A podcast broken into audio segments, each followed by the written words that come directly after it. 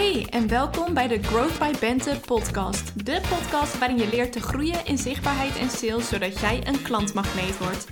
Mijn naam is Bente, ik ben your genius marketing brain en in deze podcast neem ik de belangrijkste hoogte- en dieptepunten en learnings van het ondernemersleven met je door.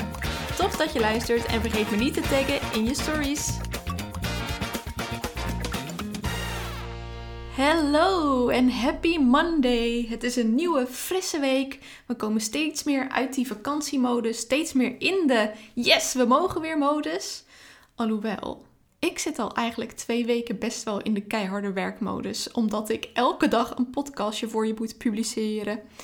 We zitten al bijna op de helft. Dat is goed nieuws voor mij, want het is heel veel werk. Maar natuurlijk vind ik het ook heel leuk. Ehm, het is ook slecht nieuws voor jou, want over iets meer dan twee weken moet je het weer doen zonder mij.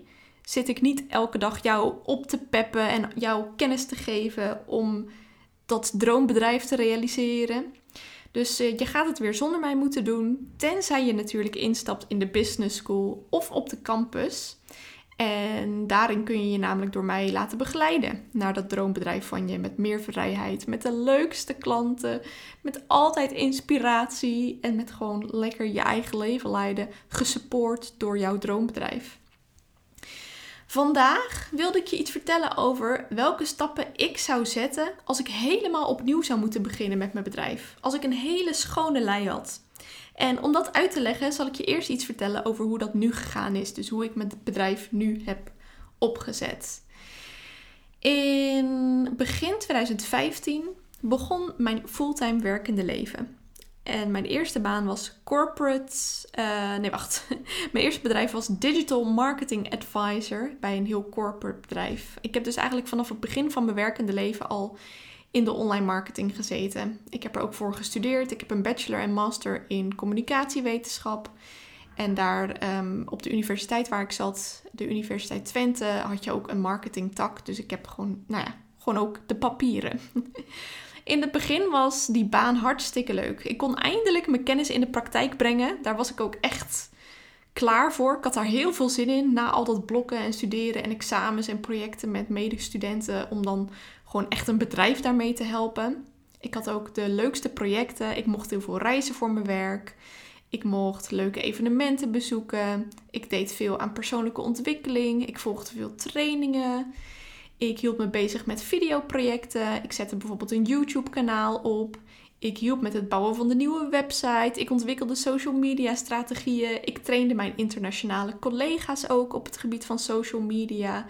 Ik trainde zelfs de directeuren van dat bedrijf over hoe ze aan personal branding moesten doen. Dus hoe ze LinkedIn moesten inzetten om, uh, ja, om zichzelf goed te presenteren en om natuurlijk het bedrijf te supporten. Dus het was echt een heel tof bedrijf. Als ik daar achteraf nog wel eens aan terugdenk, denk ik echt van, ach god, zat ik daar als broekie, net afgestudeerd tegenover al die directeuren. Maar nou ja, het was gewoon, uh, het was gewoon heel leuk. Het was ook een tof bedrijf, maar ik werd zo, zo, zo, zo moe van meer dan 40 uur per week op kantoor zitten, want dat moest. Ik werd moe van al het reizen met het OV, want wij woonden in Utrecht en dat bedrijf was in Amsterdam. Uh, daarnaast was de sfeer op mijn afdeling ook niet heel top. Ik had bijvoorbeeld, oké, even een voorbeeldje om dit te schetsen.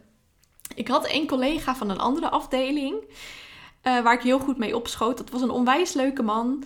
En die floot altijd als hij door de gangen liep.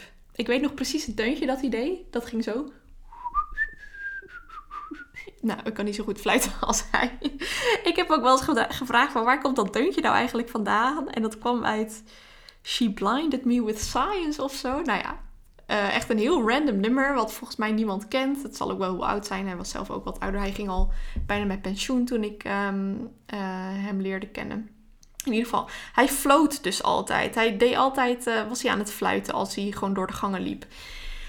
En um, als hij dan op onze verdieping zat, hij zat eigenlijk vier verdiepingen lager dan, uh, dan mijn afdeling. En als hij op onze verdieping was, dan hoorde je hem ook wel aankomen. Want hij floot gewoon altijd dat deuntje. En dan dacht ik, oh gezellig, hij is in de buurt. Ik ga even met hem kletsen. Maar, en dit geloof je niet, dan had ik dus één collega op mijn afdeling, die stond dan op Die liep naar de deur en die smeet hem dicht, omdat ze zich zogenaamd niet goed kon concentreren, doordat hij dan aan het fluiten was. Terwijl dat ging dan echt over, nou, max 10 seconden dat je dat hoorde. En dit was echt zo'n goede illustratie van hoe ik me daar voelde. Ik voelde me verschrikkelijk opgesloten. Weet je wel, op het moment dat ik dan dacht van... oh, gezellig, daar is mijn leuke collega met wie ik goed kan kletsen... werd de deur dichtgesmeten. Want nee, op onze afdeling was geen, geen ruimte voor gezelligheid. Was het alleen maar stil en concentratie en uh, dat. Ik had ook heel veel eh, bevriende collega's op andere afdelingen... Maar die durfde ook nooit bij ons langs te komen, omdat het altijd zo stil was. En omdat iedereen zo hard en serieus, gewoon te serieus eigenlijk aan het werk was. Ik probeerde daar dan verandering in te brengen. Maar ik ben, uh, ik ben introvert. Dus dat kostte me onwijs veel energie. Weet je wel, als je dan zelf elke keer die energie probeert hoog te houden en de gezelligheid erin te brengen. Dan, uh, ja, daar, dat putte me gewoon uit. Dus nou, lang verhaal kort ik ging op zoek naar iets anders. Um, dit was ook de tijd dat ik was begonnen met een blog. Want uit mijn werk, uh, ik, ik had dus de leukste projecten, maar ik haalde er niet. Uh, ja, ik moest ergens mijn creativiteit in kwijt. Dat was het, denk ik. Dus ik had een blog op bentebemelman.com, wat nu gewoon mijn website is. En daarop deelde ik verhalen over um, personal branding. Daar was ik toen al mee obsessed. Ik mocht daar in mijn werk natuurlijk ook veel mee doen. Dus ik vond het ook leuk om anderen daarbij te helpen. Maar ook natuurlijk, uh, of natuurlijk, maar deelde ik daar ook persoonlijke blogs met fotodagboeken. En gewoon de dingen die ik had meegemaakt. Uh, leuke producten die ik had gevonden. Nou, doordat ik artikelen deelde over personal branding, kwam ik ook op dat moment in contact met ondernemers. Dat was op dat moment, had ik daar volgens mij nog nooit van gehoord dat dat toen echt al zo'n ding was, zeg maar, onder millennials, dat je ging ondernemen. Um, dus zij vonden mijn artikelen interessant. En als zij dan een blog hadden, dan ging ik ook hun blog bezoeken en dan ging ik ook wel eens reageren. En dan stond er een, ontstond er een soort online connectie. En zo ging ik dus eens lezen. Zo kwam ik op die blogs van die ondernemers terecht. En kwam ik er dus achter dat deze fantastische wereld bestond. Met uh, allemaal ambitieuze, leuke, lieve meiden met een eigen bedrijf. En dat was het moment dat ik dacht: holy shit, dit wil ik ook. Ik dacht, ik kan ook natuurlijk mijn personal branding kennis inzetten om deze ondernemers te helpen of om andere bedrijven te helpen. Dus dat was eigenlijk het eerste zaadje dat geplant werd, waardoor ik uh, in contact kwam met ondernemers en dacht van holy crappy dosie, ik wil ook gaan ondernemen. Dus nou, uh, naast mijn baan zat ik dan al een beetje te brainstormen. Ik kwam ook uh, op een naam voor een bedrijf. Ik was dan, mijn eerste idee was dat ik andere bedrijven wilde helpen met social media. En um, ik had ooit een vak gevolgd op de universiteit over ondernemen. Entrepreneurship heette dat gewoon. Dat was een ik heb ook namelijk een minor bedrijfskunde gedaan en daar was dat een keuzevak in. Dus ik koos ervoor om dat toen te doen. En toen had ik ooit al eens, uh, voor dat vak moest je dan ook een bedrijf gaan uh, bedenken en gaan opzetten. Niet echt, tenminste, als je wilde, mocht je dat natuurlijk doen, maar uh, je mocht zo'n bedrijf gaan bedenken. En toen had ik het bedrijf Be Social bedacht. Dus ik dacht, oh, dat is leuk. Dan kan ik eigenlijk dat bedrijf dat ik toen al had bedacht, kan ik nu in de praktijk gaan brengen. Dus ik googelde op Be Social. Nou, wat denk je? Er was al iemand die dat bedrijf had. En die heette ook nog eens Bente. En uh, dat bedrijf, dat bestaat ook nog steeds. En uh, ik liep me daar helemaal door tegenhouden. Ik dacht, oh nee, dit bestaat al. Ik moet een andere naam hebben. Maar ik kon geen naam bedenken. Terwijl nu denk ik van, nou, die naam van je bedrijf, die maakt echt geen ene donder uit. Uh, ik ben gewoon altijd onder Bente Bebelman gaan ondernemen. Maar in het begin, als je dat nog niet weet, dan denk je dat die bedrijfsnaam een mega belangrijk iets is. Uh, maar het is natuurlijk veel belangrijker hoe je uitlegt wat je dan doet, dan die naam die je er uiteindelijk aan geeft. Um, dus doordat die naam al gekozen was, ja, volgens mij was dat echt, uh, was dat echt de reden voelde ik mezelf een beetje geblokkeerd. En ik hopte elke keer tussen drie gedachten. De, de, ene gedachte was: ik blijf wel bij dit bedrijf, want bij Vlagen was het ook echt wel leuk. De tweede gedachte was: ik ga solliciteren. En de derde gedachte was: ik ga mijn eigen bedrijf bouwen. Uiteindelijk koos ik om te gaan solliciteren. Want mijn energieniveau bij dat bedrijf waar ik werkte, dat ging steeds meer omlaag. En ehm, ja, ik was gewoon moe. Ik had er geen zin meer in. En ik dacht, nou, solliciteren is eigenlijk de snelste manier om hier weg te komen. Toen kwam ik begin 2017 bij een ander leuk bedrijf terecht, wat al een stuk beter bij me paste. Qua inhoud deed ik hetzelfde. Ik werd growth marketeer en later senior growth marketeer, maar de omgeving was al een stuk gezelliger. Het was een leuk en jong bedrijf. Veel van mijn collega's van toen zijn nu ook vriendinnen van me. Maar vanaf het begin wist ik al, nou die droom van het ondernemen, dat gaat een keer terugkomen. En dat gebeurde inderdaad al best wel snel. Uh, ik was in de tussentijd wel blijven bloggen. Niet altijd. Oh, en ook ik ben gaan vloggen inderdaad. Mijn, uh, mijn verspreking die uh, wijst me gewoon op een waarheid. Dus op een gegeven moment begon ik ook mijn vlog. Ik was niet altijd even consistent, maar ik had wel heel erg het idee van dan bouw ik alvast een netwerk op voor als ik de keuze maak om te gaan ondernemen. Op een gegeven moment verschoof mijn focus weer naar Instagram en was ik vooral daar actief. En het was uiteindelijk na iets meer dan een jaar, dus uh, ik werkte daar iets meer dan een jaar en toen investeerde ik al in coaching met het idee van ik wil nu toch wel eens weten wat ik nou wil in het leven. Want ik voelde dat dit werk toch ook niet alles was. Ik kon er niet alles in kwijt en ik haalde er ook niet alles uit. Ik was gewoon niet altijd tevreden. Ehm, ik voelde dat er meer in zat, maar ik wist niet zo goed wat ik dan moest doen. Was het weer ander werk of was het nu dan tijd om meer werk van mijn bedrijf te maken? Die coaching waar ik in investeerde was geen business coaching, maar het was meer persoonlijke ontwikkeling. Dus ik ging toen heel erg nadenken over, ja, wat zijn mijn dromen dan eigenlijk? Wie ben ik als uh, geld geen drol uitmaakt? Wie ben ik als tijd, als ik alle tijd van de wereld had?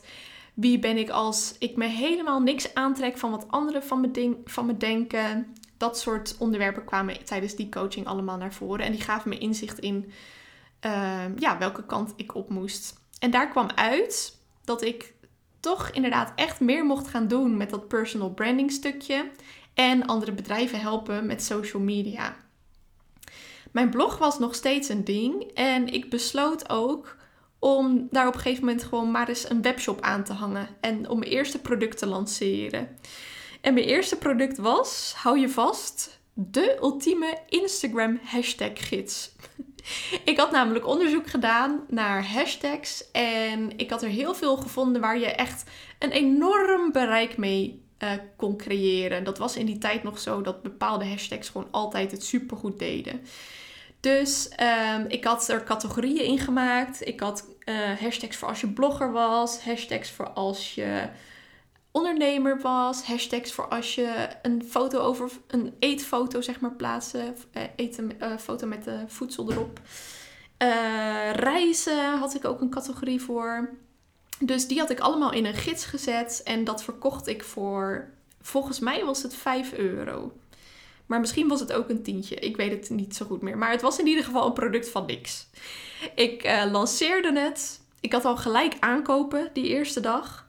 En later dacht ik, wat kan ik nog meer doen om mijn product meer aandacht te geven? En toen had ik het product ook opgestuurd naar een aantal andere bloggers, zodat ze daar een artikel over konden schrijven. Zo, en ik had me vandaag, toen ik dit aan het voorbereiden was, realiseerde ik me dat ik echt een super lelijke review kreeg van iemand. Die ging echt anderen waarschuwen. Want uh, die had het dan ook op Instagram gedeeld van... Uh, nou, vandaag vind je op mijn blog een review van de Insta uh, van deze gids. En allemaal mensen reageerden erop met... Oh, leuk, die gids die ehm, had ik ook al lang zien komen. die ga ik ook bestellen, denk ik. En dan ging ze daar ook echt onder reageren met... Nou, pas maar op dat hier... Of ik zou eerst toch maar eventjes mijn artikel lezen, hoor. Oh, en ik zat net uh, als voorbereiding eventjes weer dat e-mailtje erbij te zoeken. En dit heeft trouwens niks met het onderwerp te maken hoor. Maar um, ja, die herinnering kwam ineens weer boven. Dat zij dus zo'n slechte review had geschreven. En in het mailtje zei ze ook van ja, je hoeft het trouwens niet als kritiek te zien, maar meer als opbouwende opbouwende feedback of zo. Terwijl ze zat gewoon dat hele gidsje van 5 fucking euro af te branden. Terwijl ze er niet eens voor had betaald. Dus nou ja, dat was echt. Uh, dat was een beetje triest. maar zo zie je maar weer. Als ik me door die eerste setback al had laten tegenhouden, dat zou dan doodzonde zijn. Dan had ik toch maar mooi alle afgelopen jaren gemist. Weet je wel? Dan had ik nooit misschien die, die beslissing gemaakt om echt fulltime te gaan ondernemen. Nou, oké. dus nou, hilarisch zijspoor, wat ik weer eventjes tegenkwam. Uh, dat was dus mijn eerste product, de Instagram hashtag, hashtag gids. En dat vond ik wel leuk. Het was ook gelijk passief. En zo ging ik steeds meer kleine productjes ontwikkelen. Ik was natuurlijk ook nog gewoon druk met werk. Dus dit stond eigenlijk continu op een heel zacht pitje naast mijn bedrijf. Uh, we hebben het hier over 2018. In 2019 lanceerde ik toen de contentkalender. Misschien um, heb je die ook wel eens gedownload, aangeschaft. Die was dan uit mijn hoofd 20 euro volgens mij. Dat was een uh, heel groot en handig uh, en overzichtelijk Excel-bestandje waarin je dan je content allemaal kon voorbereiden. En ik had er ook een tooltje in gemaakt met, um, zodat je daar uh, meetlinkjes van kon maken. Uh, nou goed, dat ga ik verder niet uitleggen in deze podcast. Um, ik ging ook toen wat, wat losse betaalde masterclasses opnemen en verkopen. Dus op een laag pitje liep dit wel naast mijn bedrijf, zeg maar. Nou, toen kwam corona. We zijn dus inmiddels begin 2020. En in het begin, toen we net in die lockdown zaten, was ik zo, zo blij en dankbaar dat ik een baan had. Ik, was echt, ik had echt helemaal zo'n gevoel van, oh, je zou nu maar ondernemer zijn. En ik zag ook in allerlei Facebookgroepen allemaal paniek ontstaan. En mensen die dan die steun gingen aanvragen.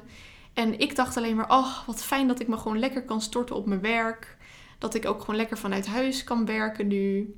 Maar natuurlijk, dat gevoel duurde ook volgens mij maar een maand. Want later had ik weer dat gevoel van, nee, ik wil fulltime ondernemen.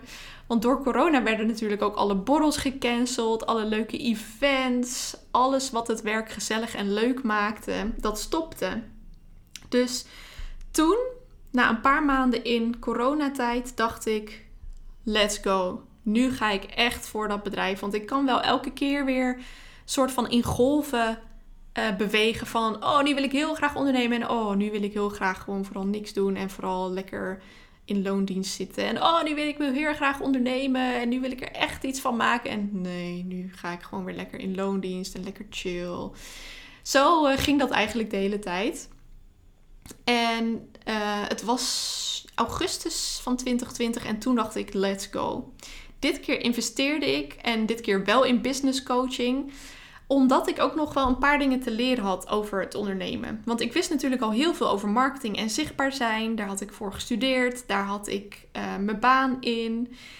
Uh, maar er misten nog een paar dingetjes op het gebied bijvoorbeeld van ondernemersmindsets. Daar heb ik inmiddels al heel veel in geïnvesteerd, want daar loop ik elke keer weer tegenaan. Maar ook in het ontwikkelen van een aanbod. Ik had dus elke keer die uh, kleine productjes, maar um, iemand moest me eventjes vertellen van joh, daarmee ga je het niet redden. En ik moest ook nog wat leren over sales. Daar moest ik ook een drempeltje over. Daarom snap ik nu ook zo goed waar jij tegenaan loopt als je sales nog ingewikkeld vindt. Dus daarom uh, kan ik me daar ook goed in, in inleven. En weet ik ook uh, ja, waar je tegenaan loopt en hoe je daar dus van, van losgetrokken kunt worden. Ik ontwikkelde toen mijn eerste core aanbod, mijn eerste grote aanbod. En dat was het Instagram adviestraject. En dit ontwikkelde ik trouwens nog wel naast mijn baan. Dus ik had naast mijn baan de beslissing genomen. Nu ga ik echt mijn fulltime. Uh, nu ga ik echt proberen om mijn bedrijf groot te maken. Zodat ik daar mijn fulltime werk van kan maken. Het Instagram adviestraject dus, dat lanceerde ik ook voor het eerst. En nu deed ik ook echt aan sales. En ik trok klanten aan uit dat netwerk dat ik in al die jaren had opgebouwd. En drie maanden later kon ik mijn baan opzeggen. Dus het was bij mij echt een beslissing. Die investering die de laatste uh, puntjes kon afvinken, zeg maar. De laatste dingen die ik moest leren om ondernemer te worden. En toen was het zover. Toen kon ik met gemak mijn, baan opzeggen. Um, dit was dus eind 2020. Toen was ik ineens fulltime ondernemer. De eerste maanden draaide ik al 5k en 7k omzet. En in datzelfde jaar groeide ik naar 10k, 19k en zo verder. Nou, dat is dus het hele verhaal van hoe ik ondernemer ben geworden. En nu is het denk ik interessant voor jou om te weten, wat had ik nou anders gedaan? Wat zou ik anders gedaan hebben als ik gelijk vanaf dat eerste moment dat ik wist dat ik ondernemer wilde worden, want al die tijd wist ik het dus al. Maar wat nou als ik vanaf dat eerste moment gewoon gelijk al, al in was gegaan op die onderneming? Het eerste ding wat ik anders zou hebben gedaan is, ik zou niet zijn begonnen met al die vluchtproductjes van tussen de 5 en 50 euro. Want uh, die bewogen de needle helemaal niet. Die um, zorgden niet ervoor dat ik zoveel omzet verdiende dat ik mijn baan kon opzeggen. Ik verdiende met die productjes maar maximaal uh, eh, 1500 euro per maand. Dat was denk ik één keer toen ik een goede lancering had van die contentkalender. En daarnaast was het echt elke keer nou een paar honderd euro. Dat schoot niet op. Daarmee kon ik geen ontslag nemen. Ik was in die tijd ook nog niet zo goed met, met mijn aangifte van de Belastingdienst. Dus één keer had ik het wel betaald, maar zogenaamd niet ondertekend. Ja, ik geloof nog steeds dat die tool gewoon haperde toen. Maar goed, uh, had ik een boete.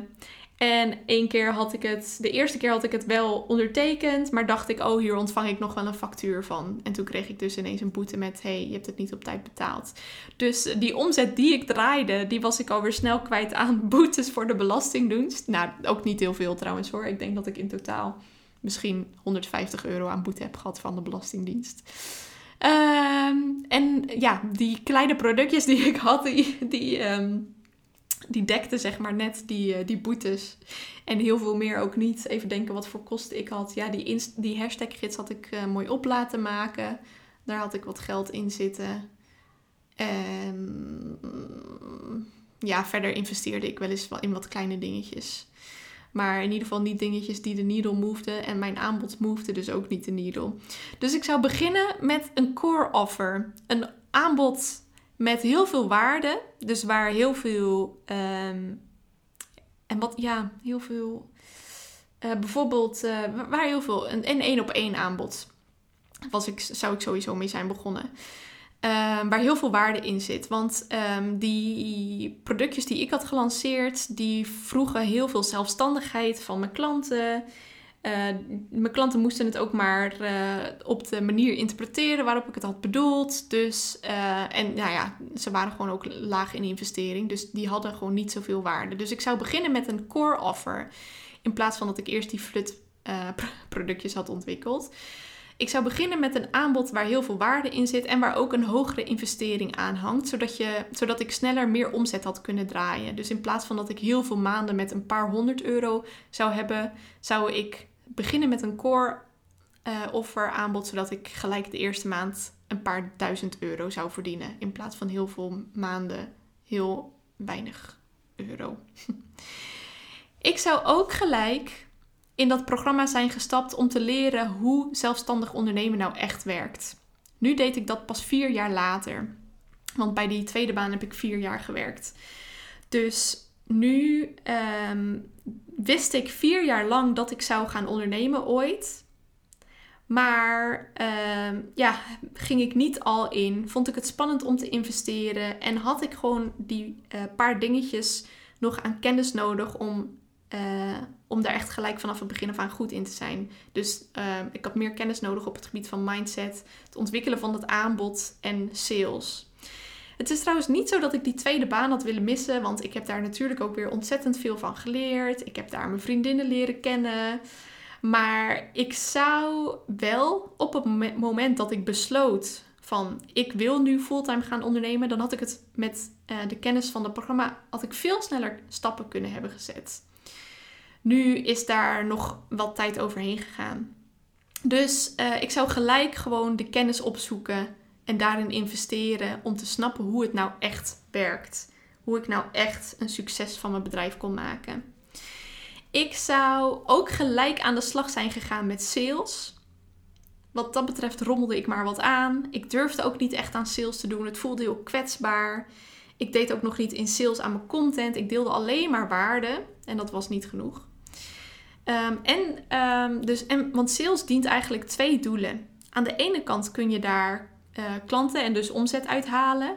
Maar wat ook uh, zo is, is dat je door aan sales te doen ontzettend veel leert over je doelgroep. En alleen al om die tweede reden zou ik veel eerder zijn begonnen met sales. Om erachter te komen van waar heeft mijn klant nou behoefte aan? In welke vorm wil die het liefst van mij leren? Welke pijnen en verlangens ervaart hij? Daar kom je namelijk niet achter door er zelf over na te denken. Daar kom je achter door actief onderzoek te doen en actief met je klanten in gesprek gaan. Dus ik zou eerder, ik zou gelijk aan de slag zijn gegaan met sales. Ook zou ik eerder de beslissing hebben gemaakt om er echt voor te gaan. Dus eigenlijk wist ik gewoon al vier jaar lang dat ik ondernemer zou gaan worden. Maar ik durfde die knoop maar niet door te hakken. Dus ik rommelde maar wat aan. Ik zette mezelf bescheiden neer. Ik had geen echte strategie. Ik deed niet aan sales. Ik zou eerder die beslissing hebben gemaakt om er echt vol voor, te gaan. Want ik wist gewoon, dit is onvermijdelijk. En dit is ook waar ik het veel bij andere ondernemers nog mis zie gaan. Wat elke keer terugkomt, is dat ondernemers zichzelf klein houden. Dat ze geen ijzersterke strategie missen. Doordat ze. Uh, sorry, dat ze geen ijzerstrategie hebben. IJzersterke strategie hebben. Um, doordat ze ook niet die beslissing maken om er volledig voor te gaan. Ze vertrouwen zichzelf misschien ook niet helemaal. Ze vertrouwen hun business ideeën misschien niet helemaal. Ze durven daardoor ook niet in de spotlight te stappen. Ze zetten zichzelf veel te bescheiden neer. Ze vinden sales maar lastig. En qua strategie rommelen ze maar wat aan. Aanmodderen noem ik dat. Ze delen flut content. En het lijkt ook vaak of dat, of dat de blokkade is. Die beslissing om er volledig voor te gaan. En dat is zo zonde, want ik geloof dus heel erg dat als jij het idee hebt, als je weet dat dit jouw ding is, dan is het meant to be. dan is dat gewoon jouw droomleven en dan moet je dat gewoon gaan volgen. Dan moet je dat gewoon gaan realiseren. Simply because you're worth it. Om maar eventjes lekker Amerikaans er doorheen te knallen. Um, ja, dat vind ik, dat is dus een uh, grote frustratie van mij. Want um, je wil er gewoon volledig voor gaan. Want dat, jij bent het, het waard om dat droomleven achterna te gaan. En om dat droombedrijf op te zetten. En je hebt dan klanten nodig en daar is de business school voor bedoeld. Het uh, is dus een middel voor mijzelf om uh, mijn frustratie uit de weg te helpen. Zodat ik kan zien dat meer vrouwen echt voor hun droom gaan. Maar waar het vooral voor is opgezet, of de reden dat ik het vooral heb opgezet, is om jou te helpen om dat next level te bereiken. Om dat droomleven te realiseren. Om daar al in op te gaan. Om dat leven te hebben waar je gemakkelijk klanten aantrekt voor jouw bedrijf dat leven te hebben waar je continu inspiratie voelt om ehm, content te delen.